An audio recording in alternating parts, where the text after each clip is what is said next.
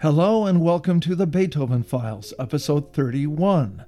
I'm Terence O'Grady, and in this episode, we're going to take a look at one of the most famous of all the Beethoven piano sonatas, number 23, opus 57 in F minor, the Appassionata. Regarding this period in Beethoven's life, and this work in particular, Beethoven biographer Swafford writes that the Appassionata is a story of voids, abysses, and dashed hopes. In those years, in the middle of his all but superhuman productivity, holding at bay the gnawing miseries of his health and deafness, and his frustrated love for Josephine Deym, incipient despair was Beethoven's most intimate companion. But he had vowed to live for his art, and as long as his art ran strong, he never contemplated breaking that vow. Now, as with all artists, his own suffering became grist for the mill. Swafford's language may be a bit on the flowery side, but it's difficult to be too critical of the points he's making. Beethoven's productivity in this period, in which he was also working on or at least developing ideas for the great Eroica Symphony and an early version of his opera Leonora, among other things, was all but superhuman. And although he frequently put on a brave front in regard to his encroaching deafness and other intermittently serious health problems, there is no question that these things plagued him and occasionally drove him into bouts of depression. Swafford's point in regard to Beethoven's feelings for Josephine Deym is more difficult to substantiate, but there are a number of sources that deal with Beethoven's many romantic disappointments over the years, and I'll leave it to them to sort out how these may or may not have affected him in any given period. So let's turn now to the sonata itself in F minor, considered a tragic key by Beethoven, as a number of commentators have pointed out. The opening measures for the first movement 12 8 time and marked Allegro assai, are as compelling and powerful as any Beethoven composed, their pianissimo dynamic marking notwithstanding. As far as the publisher's nickname for the work, of which Beethoven did not completely approve, these opening measures may well be considered more darkly dramatic and or ominous than passionate in the sense most modern listeners would understand those terms but almost all listeners hear the opening measures as possessed of a decidedly intense emotional quality. What is it in the music that lends it that quality? Let's take a closer look. We begin with a descending arpeggio of a tonic F minor chord, the hands playing two octaves apart, starting on the upbeat to the opening measure and finishing deep in the piano's lower range. Then, after sitting on the root of the chord briefly, we move back up the F minor chord, much as we came down, propelled by a three note pickup figure. In the third measure, we encounter a new chord, an inverted C major chord.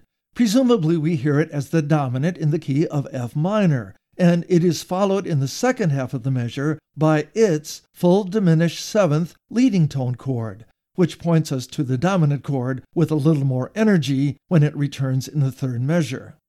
By the way, that full diminished seventh chord I just mentioned, you'll hear it in just a minute, is adorned with a trill followed by a neighbor tone figure. And although when we hear it in this context, that figure seems to be no more than an ornamental detail, Kenneth Drake has made the point that neighboring tone figures like this where the main tone is embellished first by a note a step below it and then a step above it, becomes an important motivic idea within the entire movement, although in many cases residing below the surface, so to speak. At any rate, the idea from the first four bars is now presented again, but unexpectedly, it comes back up a half step. So now we're descending and then ascending a G flat major triad rather than an F minor triad, with the remaining chords in the pattern adjusted accordingly. So, after eight measures, we end up exactly half a step higher than in the opening phrase. closing on an inverted D flat major chord, the dominant chord in G flat major.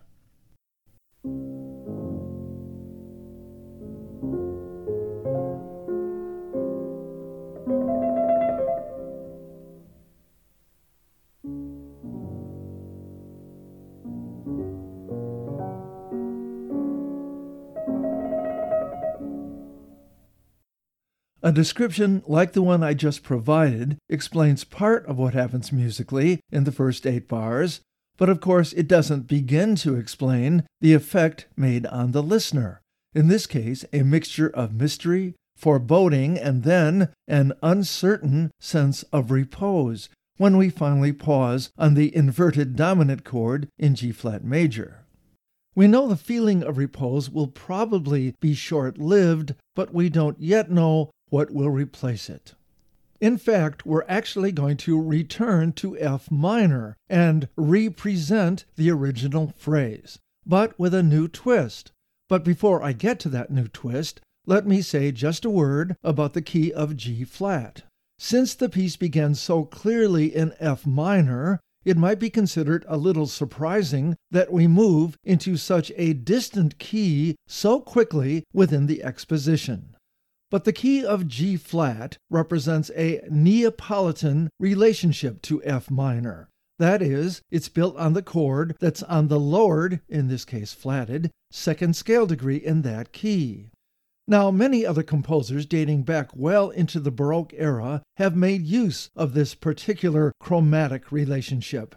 Chords built on the lower second scale degree have often been used as exotic sounding dominant preparations in other words, their job is to resolve to the dominant chord, and it sort of does here as well, but not directly. But as you may recall from some previous episodes, Beethoven has been especially fond of exploiting that Neapolitan relationship, sometimes in novel ways, and that's exactly what he's doing here. But now back to the next section of the movement. Beginning in measure 9, we seem to be more or less returning to F minor. In fact, measures 9 and 10 are really just variants of measures 3 and 4, with the inverted dominant chord in F minor going to its leading tone chord and then back again to the dominant. But now, a very distinctive new element is added to the mix. Here are measures 9 through 13.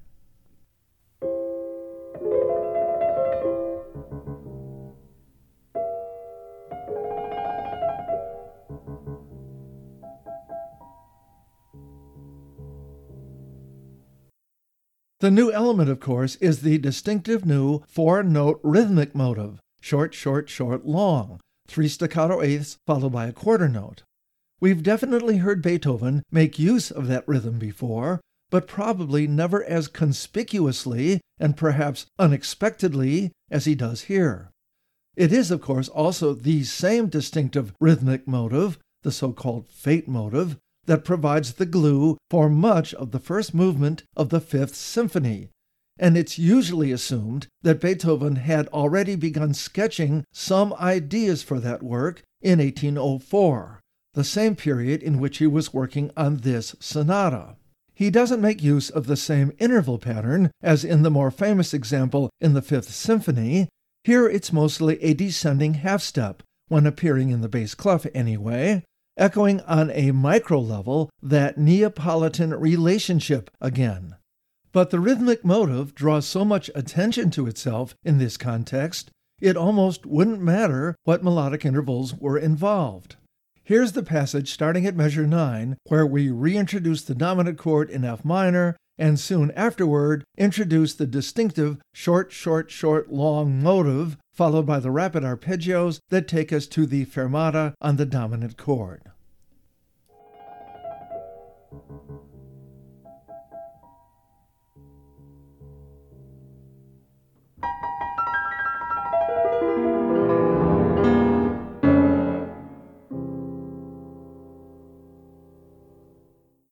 After the fermata on the dominant, we return to the opening motive of the movement, the descending F minor triad.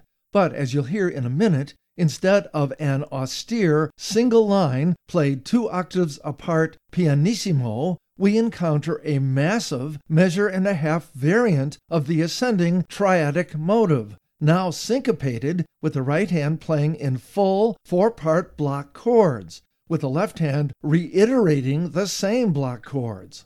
It's loud, it's thickly textured, and it makes a very dramatic contrast with what came before. This is followed immediately by a return to the original, very quiet version of the ascending triadic motive, which is in turn followed by another fortissimo version of the ascending block chord motive we just heard, now on C major, the dominant chord. But then we immediately quiet again when a variant of measure 3 is introduced. That was the measure that first introduced the trilling figure with the lower neighbors. But then there's yet another powerful interruption. The block chord ascending arpeggios on C return fortissimo, followed again by another return of the very quiet trilling figure. The number and intensity of these back and forth dynamic contrasts and surges are really unprecedented, or at least so it seemed to early critics and commentators. So, is what I just described just a varied repeat of the first theme? It might seem so at first, since all the motives employed are familiar. But this new section after the fermata is certainly a lot more fragmented, with a much more troubled continuity than the opening theme, especially with all of those repeated contrasts involving not only the dynamic level, but the textural density as well. And there's another key difference. Although it takes a while to manifest itself, the final time we hear a repeat of measure 3, the C major chord morphs into a dominant seventh on E flat, which is just about the first clear indication that a modulation lies ahead. So, in retrospect, it seems that what Beethoven has done here is similar to something we've seen in some previous episodes when dealing with sonata forms. After stating the first theme, he moves to a varied, in this case substantially varied, version of the first theme, but then morphs it into a modulatory transition to the new key. We'll hear it from just after the quiet fermata on the dominant chord in F minor through to the beginning of the transition section that will eventually take us to the new key for the second subject.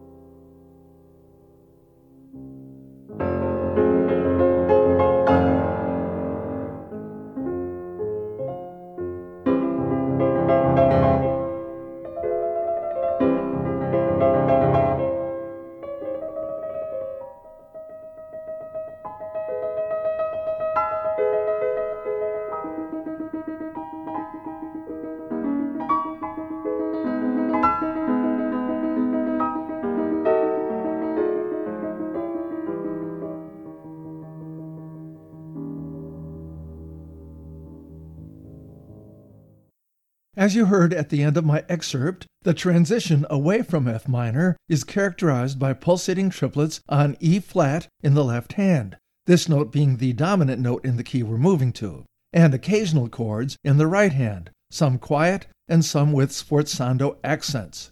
At first, it almost seems as if we're headed toward A flat minor, but when the second theme actually arrives, it's in A flat major. I'll play it in just a minute. Commentators frequently make two points when discussing this second theme. First, the fact that it is in some respects similar to the first, not demonstrating nearly as much contrast with the first subject as we're used to hearing. And second, and less frequently, that the theme may be derived, at least in part, from a traditional Scottish English folk song titled On the Banks of Allan Water. In regard to its similarities to the first subject, there's no question that they share certain rhythmic patterns. Of course, the melodic contours of the opening measures of each theme are quite different. The second subject begins with an ascending triad based on the new tonic of A flat major, and after peaking a third higher, begins a gradual descent. The first subject, on the other hand, begins with a triadic descent down the F minor triad, followed by a direct ascent up the same triad. So the two themes are far from identical, but they do present a certain homogeneity of mood, and that is presumably what has drawn the attention of commentators focusing on their similarity. The second point that is occasionally made about the second theme, and sometimes even the first as well, has to do with its proposed similarity with the Scottish or English folk song I mentioned earlier. It's not beyond the realm of possibility that Beethoven would be aware of such a tune. After all, he later spent a surprising amount of time making arrangements of similar melodies at the behest of his publishers, the question is whether in this case there's a direct connection between the two melodies. Here is Beethoven's second very noble theme, marked dolce and pianissimo, and only four bars long in its initial statement, and harmonized primarily by repeated tonic and dominant arpeggios low in the range. The melody then begins to repeat, but is soon interrupted as we enter into another transition passage, where the texture thins and A flat major appears to yield to A flat minor, and after a while a series of trills and a long, very quiet chromatic descent from high in the piano's range prepares the closing section.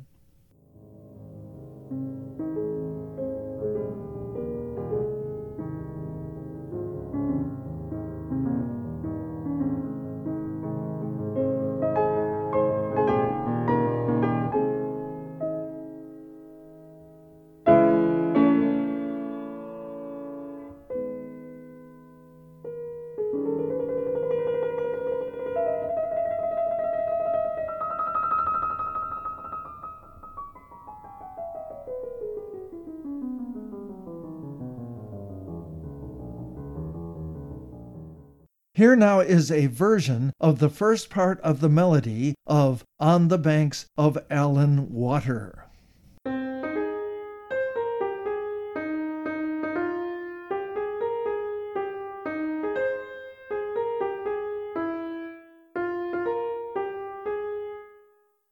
Are there important similarities between the two melodies? There certainly are some similarities, both begin with an ascending triadic arpeggio, starting on the third of the tonic chord, the first two note values shorter, the third longer. And then the melody for both moves up another third within the chord. Then both descend, although the interval patterns are a little different. The Scottish song then dips down a fourth. Beethoven's does as well, but not before it has again ascended based on the notes of the dominant triad. So, how definitive are these similarities? The problem is that the sort of melodic activity I've described is widely encountered in all sorts of melodies. In this case, the new themes certainly begin in similar ways, but divergences appear almost immediately after that. How much of a given melody must be replicated in a second melody for it to be considered as derived from the first? It's an age old problem, and the reason that folklorists and ethnomusicologists sometimes disagree on relationships between traditional English, Scottish, or Irish melodies. At any rate, back to Beethoven. After the transition you just heard, we enter the closing section. At first glance, it's just a series of pumping arpeggios based on 16th notes in both hands, now clearly in A flat minor, abounding in tension chords and dramatic dynamic surges. But of course, in the hands of a skilled pianist, a clear melodic line does emerge, first in the right hand and later in the left. After 10 very dramatic measures, the music quiets and thins out somewhat for the last six measures, and we diminuendo into a pianissimo cadence on A flat, in a passage that some commentators refer to as a codetta.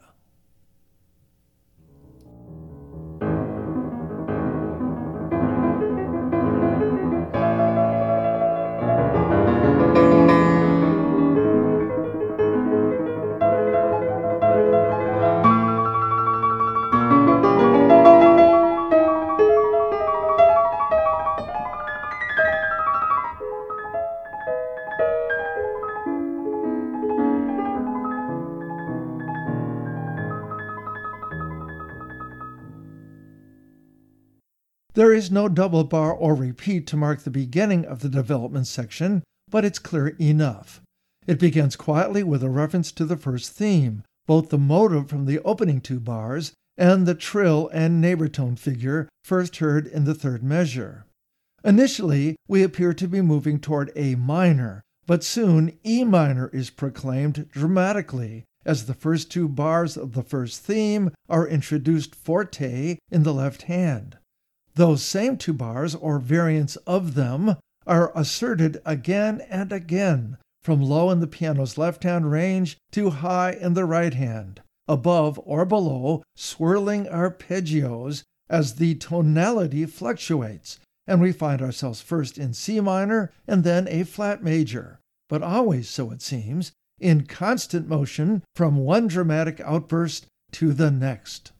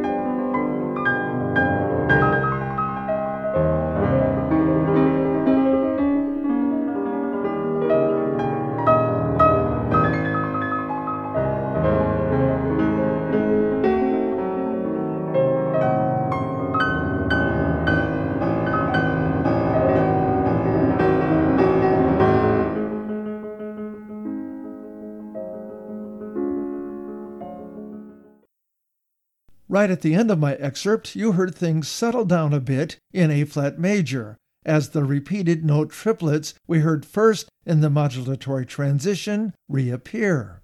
Their function here is much the same as in the exposition. They'll deliver us to a version of the second theme.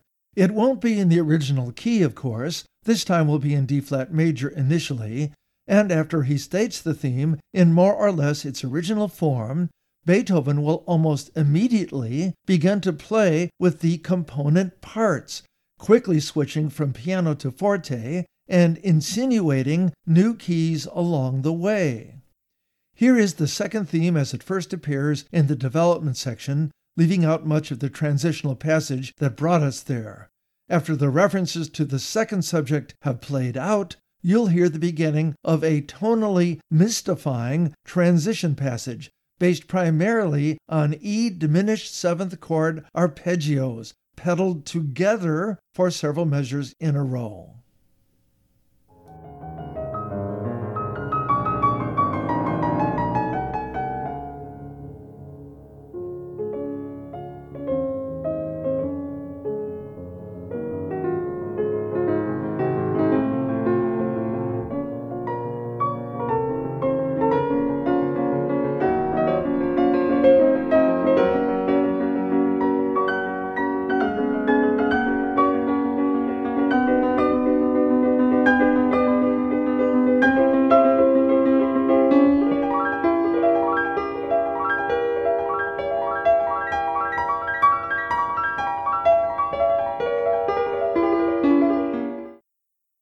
It's hard to guess where Beethoven is going with these repeated diminished seventh chords, all pedaled together to create a considerable sonority.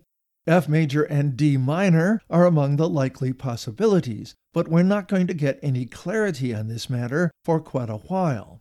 The question of where Beethoven is going with all this gets even a little more perplexing when he reintroduces that distinctive short, short, short, long motive that we originally heard introduced in the second part of the first subject. He pounds it briefly but aggressively into our consciousness for only four measures, but it makes an impression nevertheless. Interestingly, he does not employ the same articulation markings, the first three eighths given a staccato note to make them even shorter. Some editors assume that this is an engraver's mistake, or that Beethoven simply overlooked the discrepancy and they supply the missing articulation marks themselves. Others do not, and pianists themselves take different views of the situation. Charles Rosen makes some especially interesting points in this connection in his book on the Beethoven piano sonatas, so those wishing to follow up a little on this matter may want to consult him. Here, at any rate, is the passage in question, which leads almost immediately to the recapitulation, which begins predictably with a restatement of the first subject in the original tonic key of F minor. It's not exactly the same, naturally. Beethoven wants to frame it a little differently this time, and he does so by accompanying it with eighth note triplets on C, creating a reiterated dominant pedal.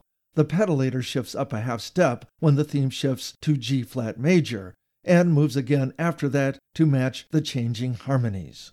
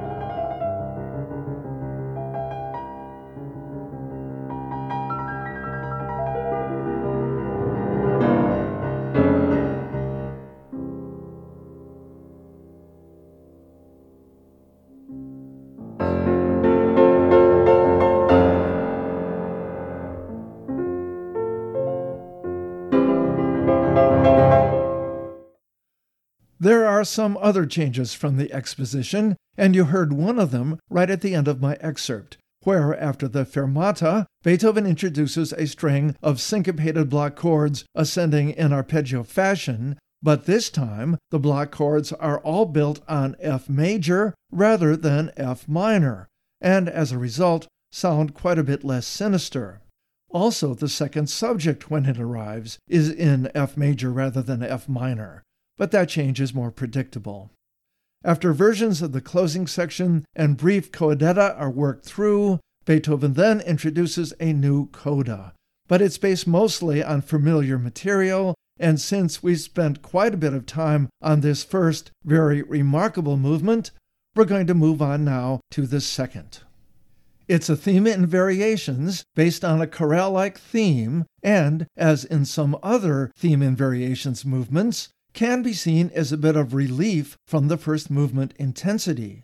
But although very different from the first movement, with its D flat major key, 2 4 meter, andante con moto tempo marking, and relatively calm demeanor, it's a movement in which the listener nevertheless becomes hypersensitive to the slightest change in the flow, the smallest shift in continuity. Melodically, the movement is equally active in both the top and bottom voices, from beginning to end, starting with its dignified andante con moto tempo, but sensitive dolce and legato expressive markings. The top voice melody, harmonized in block chords, barely moves at all for the first four bars. It starts on the fifth scale degree in the key and shifts up by a single note twice, once in the first measure in quarter notes and once on an eighth note after a dotted quarter in the second. Both times it returns to the original pitch level right away, and the first phrase ends with three iterations of that note.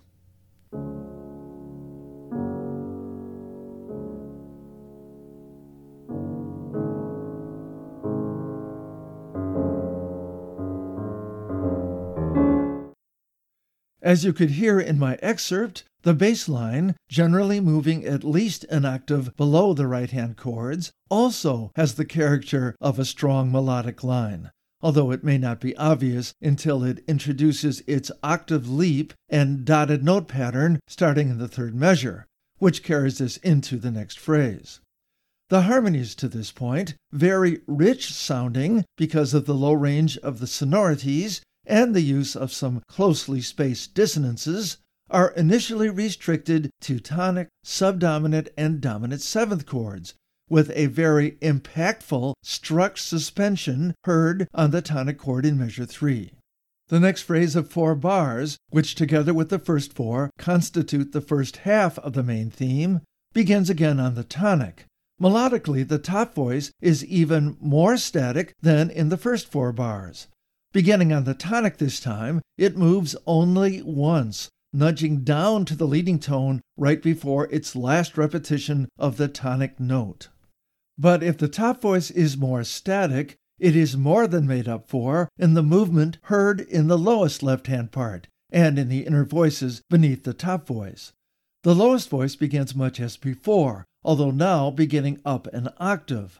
But then, in the second measure of the phrase, it plunges down after a dotted quarter note from D flat to B double flat, a very ear catching interval. And the movement above it is very ear catching as well. The inner voices beneath the top voice melody descend by chromatic half step, and the net result of all this activity is a chord we've seen before.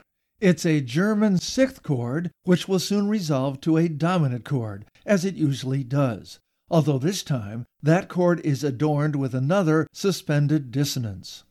But even if the ingredients are fairly common, somehow in this context it sounds very fresh, almost like a new invention, and clearly represents the emotional peak of the melody to that point. Here are the second four bars, finishing again with the descending dotted note fragment I mentioned earlier.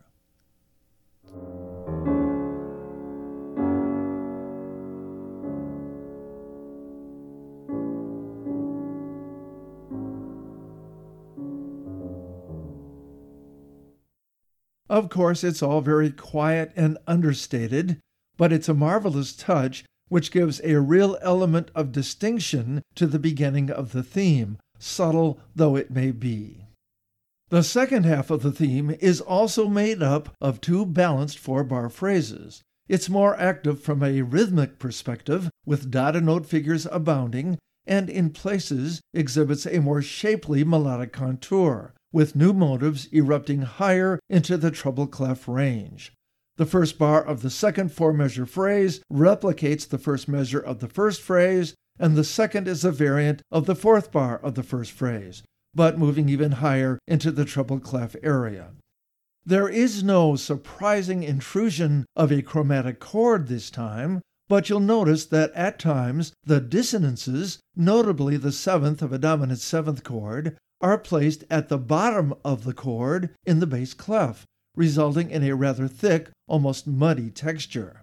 Here is the entire second part of the theme, all eight measures, again without repeat, and once again closing with that descending dotted note fragment.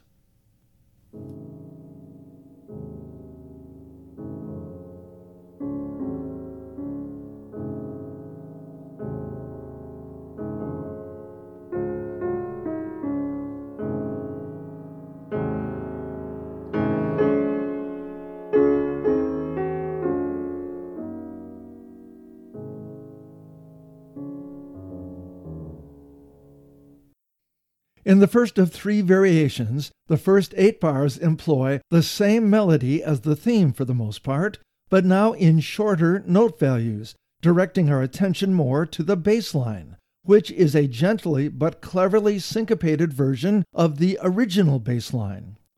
The harmonic pattern remains the same, but the new syncopations lend it a fresh quality. Here are the first eight bars.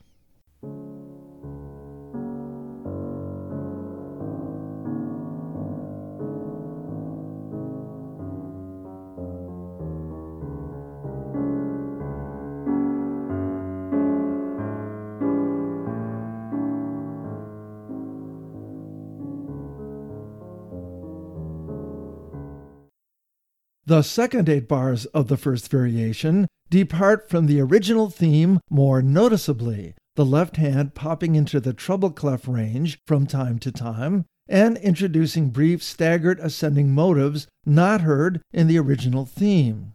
This variation also introduces a steady crescendo from the beginning of the section, not heard in the original theme.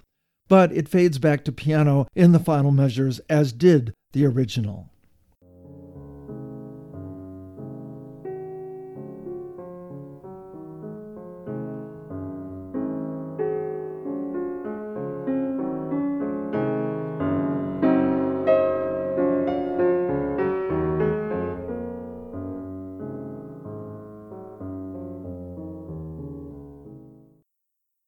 The second variation is less subtle and, frankly, probably less interesting in and of itself, although it plays an important role in the overall sequence of variations. The bass line represents something of a simplification of the original bass line for the first eight bars, although it displays a little more rhythmic energy in the second eight. The right hand for both sections unfolds in a series of arpeggios which outline the original melody while supporting it harmonically. I'm going to play only the first section.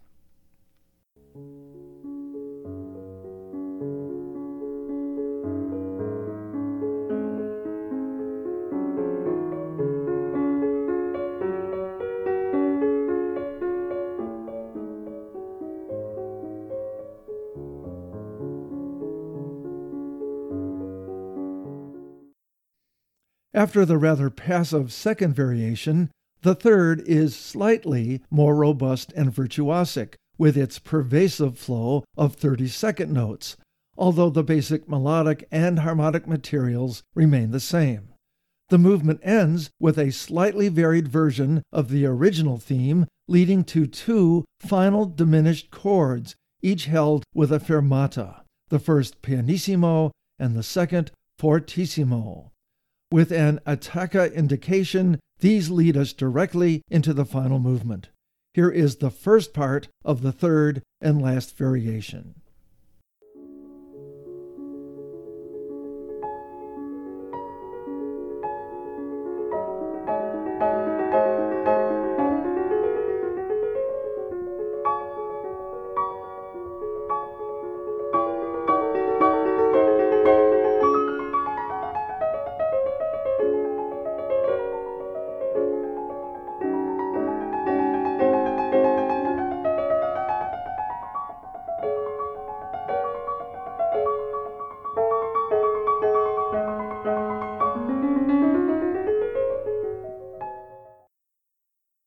After this mostly rather serene slow movement, movement 3 is an extremely dynamic one in F minor 2-4 and marked Allegro ma non troppo and initially fortissimo, and it comes to life in a rather unorthodox manner. The introduction has two main components. The first is an unusual repetition of a dominant minor ninth chord in inversion, fortissimo, it's pounded sharply into our ears for five bars, heard 13 times altogether, animated by a series of dotted rhythm figures.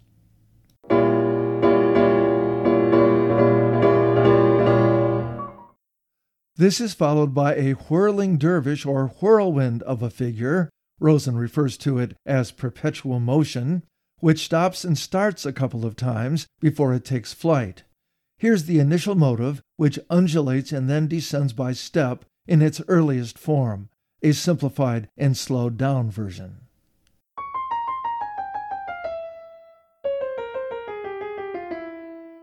Okay, here's the complete introduction. The first five bars fortissimo, and then dropping down to piano for the introduction of the perpetual motion theme, right and left hands together, an octave apart.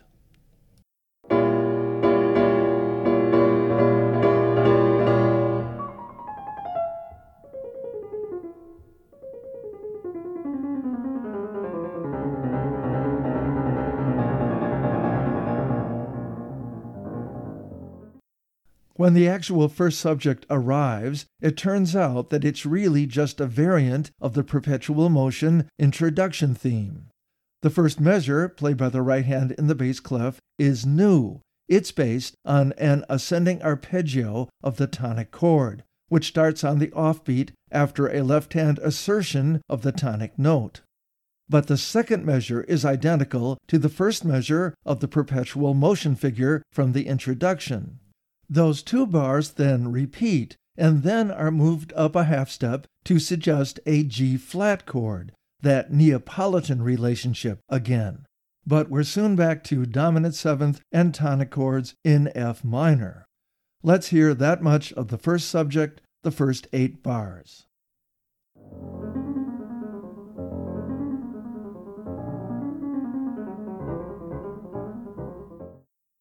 A very compelling theme, simultaneously breathless and mysterious. After eight bars, he adds a new element, one that looks ahead to the second subject. As the right hand repeats the theme, the left hand crosses over the right hand to provide, while it's really more of a counter motive than a counter melody, it's a three note motive in longer note values, harmonized in thirds, dipping down a third melodically.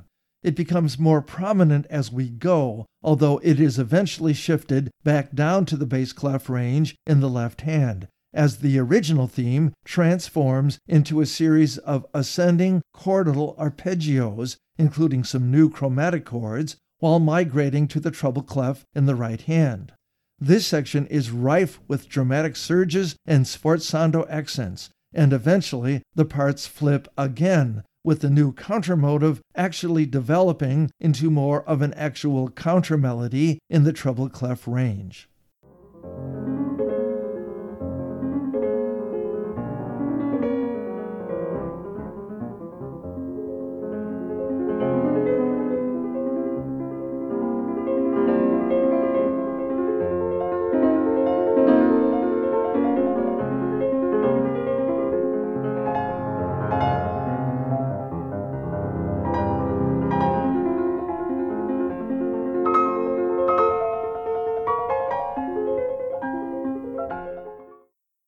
As you may have noticed, we're still in F minor, but we're not obviously going to stay there forever. And in fact, a modulatory transition is just around the corner, although it begins as simply a varied repetition of the first theme, which of course is not at all unusual. It's not long before the original tonic of F minor is undermined and gradually replaced by C minor.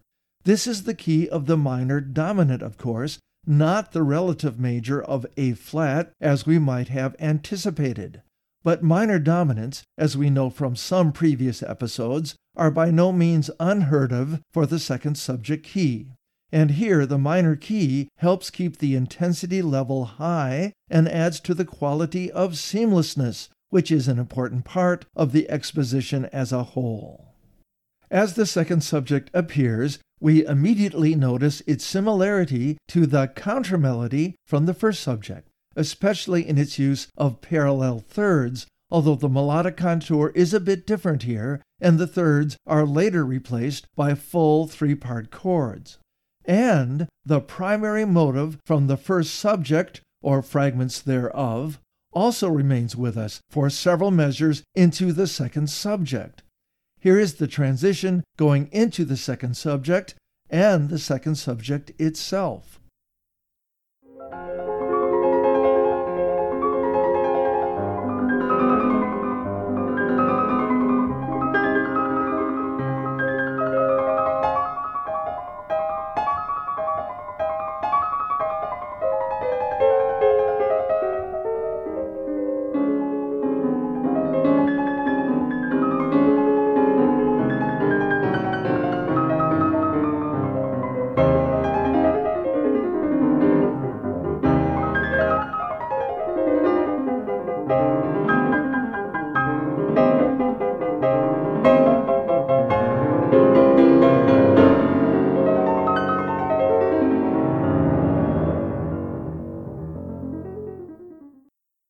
May have noticed that Beethoven doesn't remain locked into the key of C minor.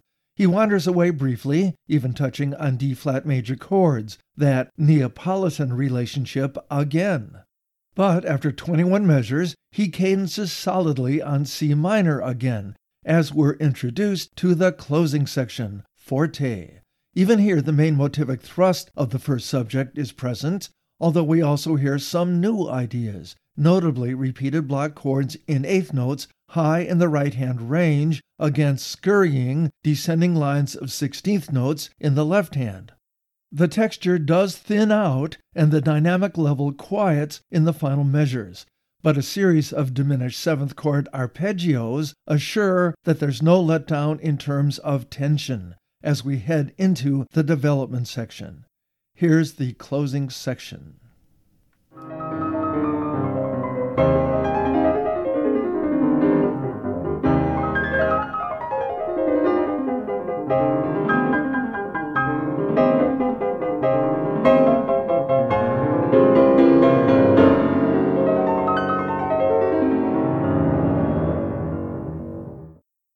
We head directly into the development section with no repeat of the exposition indicated, and in fact, the flow is fairly continuous. The diminished seventh chords at the end of the closing section make the tonality somewhat ambiguous, but the situation gets a little clearer when we enter the development.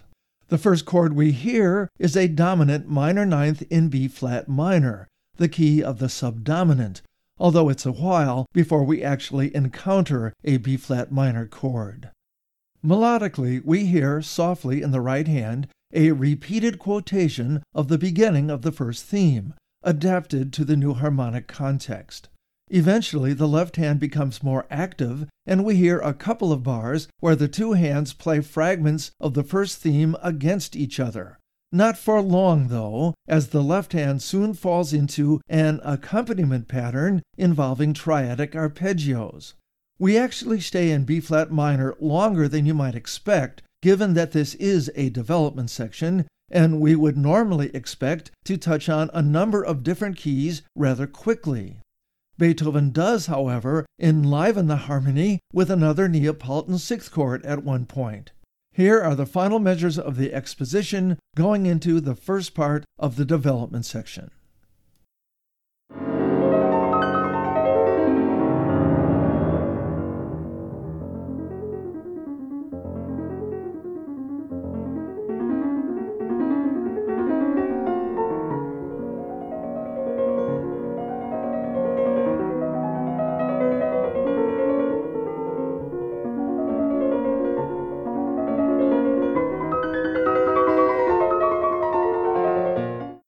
24 measures into the development section, Beethoven introduces a new idea.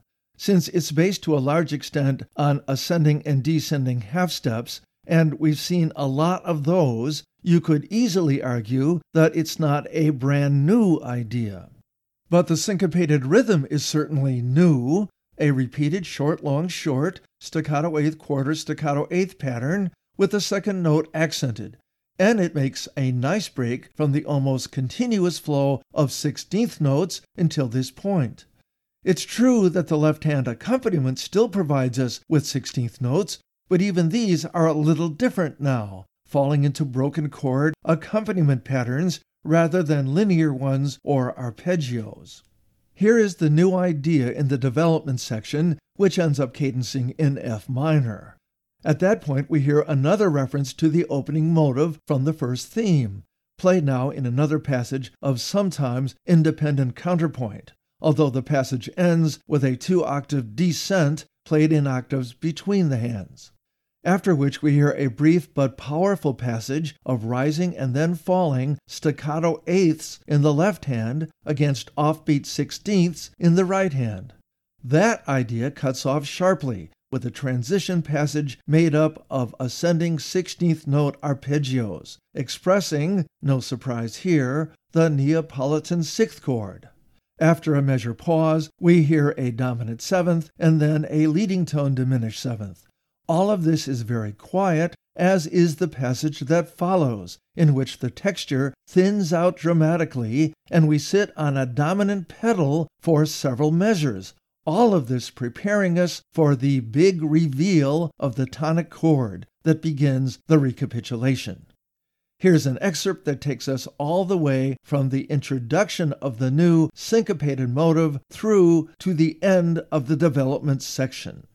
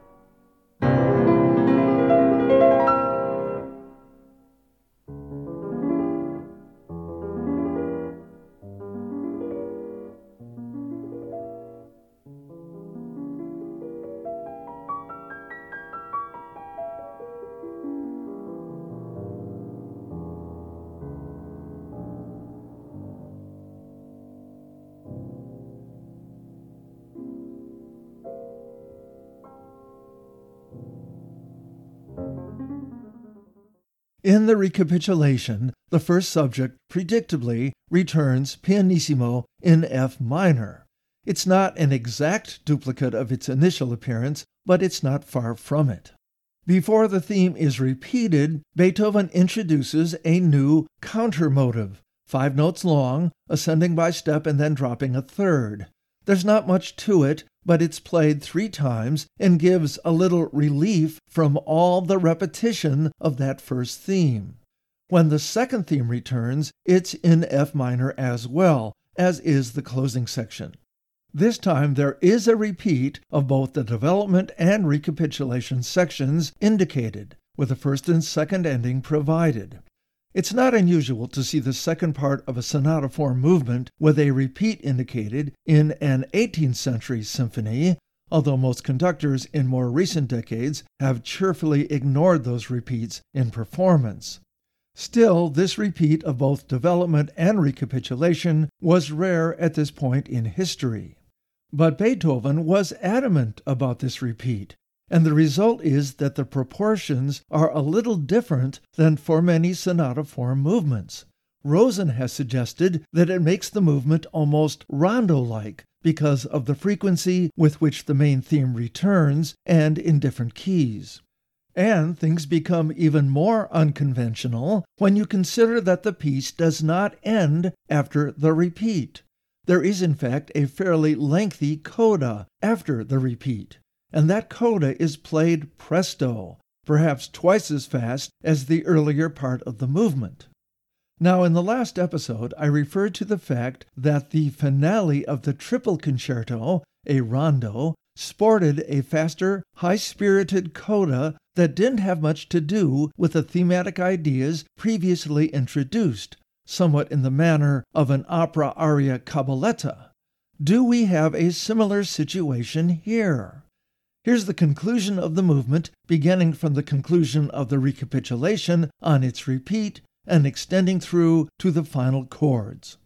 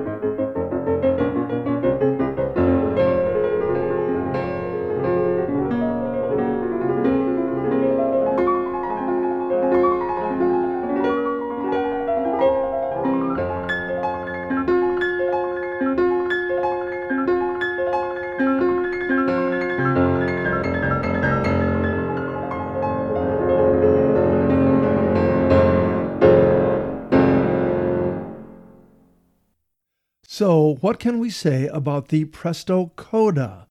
It's not exactly flippant in the same way the coda for the triple concerto finale was, but neither does it demonstrate the intensity or turbulence that characterizes so much of the rest of this movement. Half a century later, we might be tempted to call it a Hungarian dance, and perhaps a tongue in cheek one at that. It provides such a great deal of contrast to that all pervasive first theme melody that its presence in and of itself evokes the rondo style, a style in which clearly contrasting episodes are to be expected and which sometimes are particularly notable for their color and their dance like qualities. So the presence of this tune really reaffirms Rosen's suggestion that this movement must be considered, at least in terms of style, if not strictly in terms of form, akin to a rondo. Of course, a rondo wouldn't end with an episode like this one, and neither does Beethoven in this finale. As you heard in my excerpt, the familiar first theme makes a final reappearance before the last few measures sweep us to the conclusion with a series of accented and pedaled arpeggios on F minor. What is there to say about the sonata as a whole? In my last episode, I referred to this work as an unquestioned masterpiece. It is certainly little questioned. Some might harp a bit on the slow movement, lacking as it does the emotional weight heard in many of the composer's mature slow movements. But it does provide a perfect respite from the intensity demonstrated in the first movement and allows that intensity to be freshly reinstated in the third, without sounding labored or forced. And speaking of intensity, the first and last movements of the sonata are unparalleled embodiments of that intensity, at least among the early and middle period sonatas.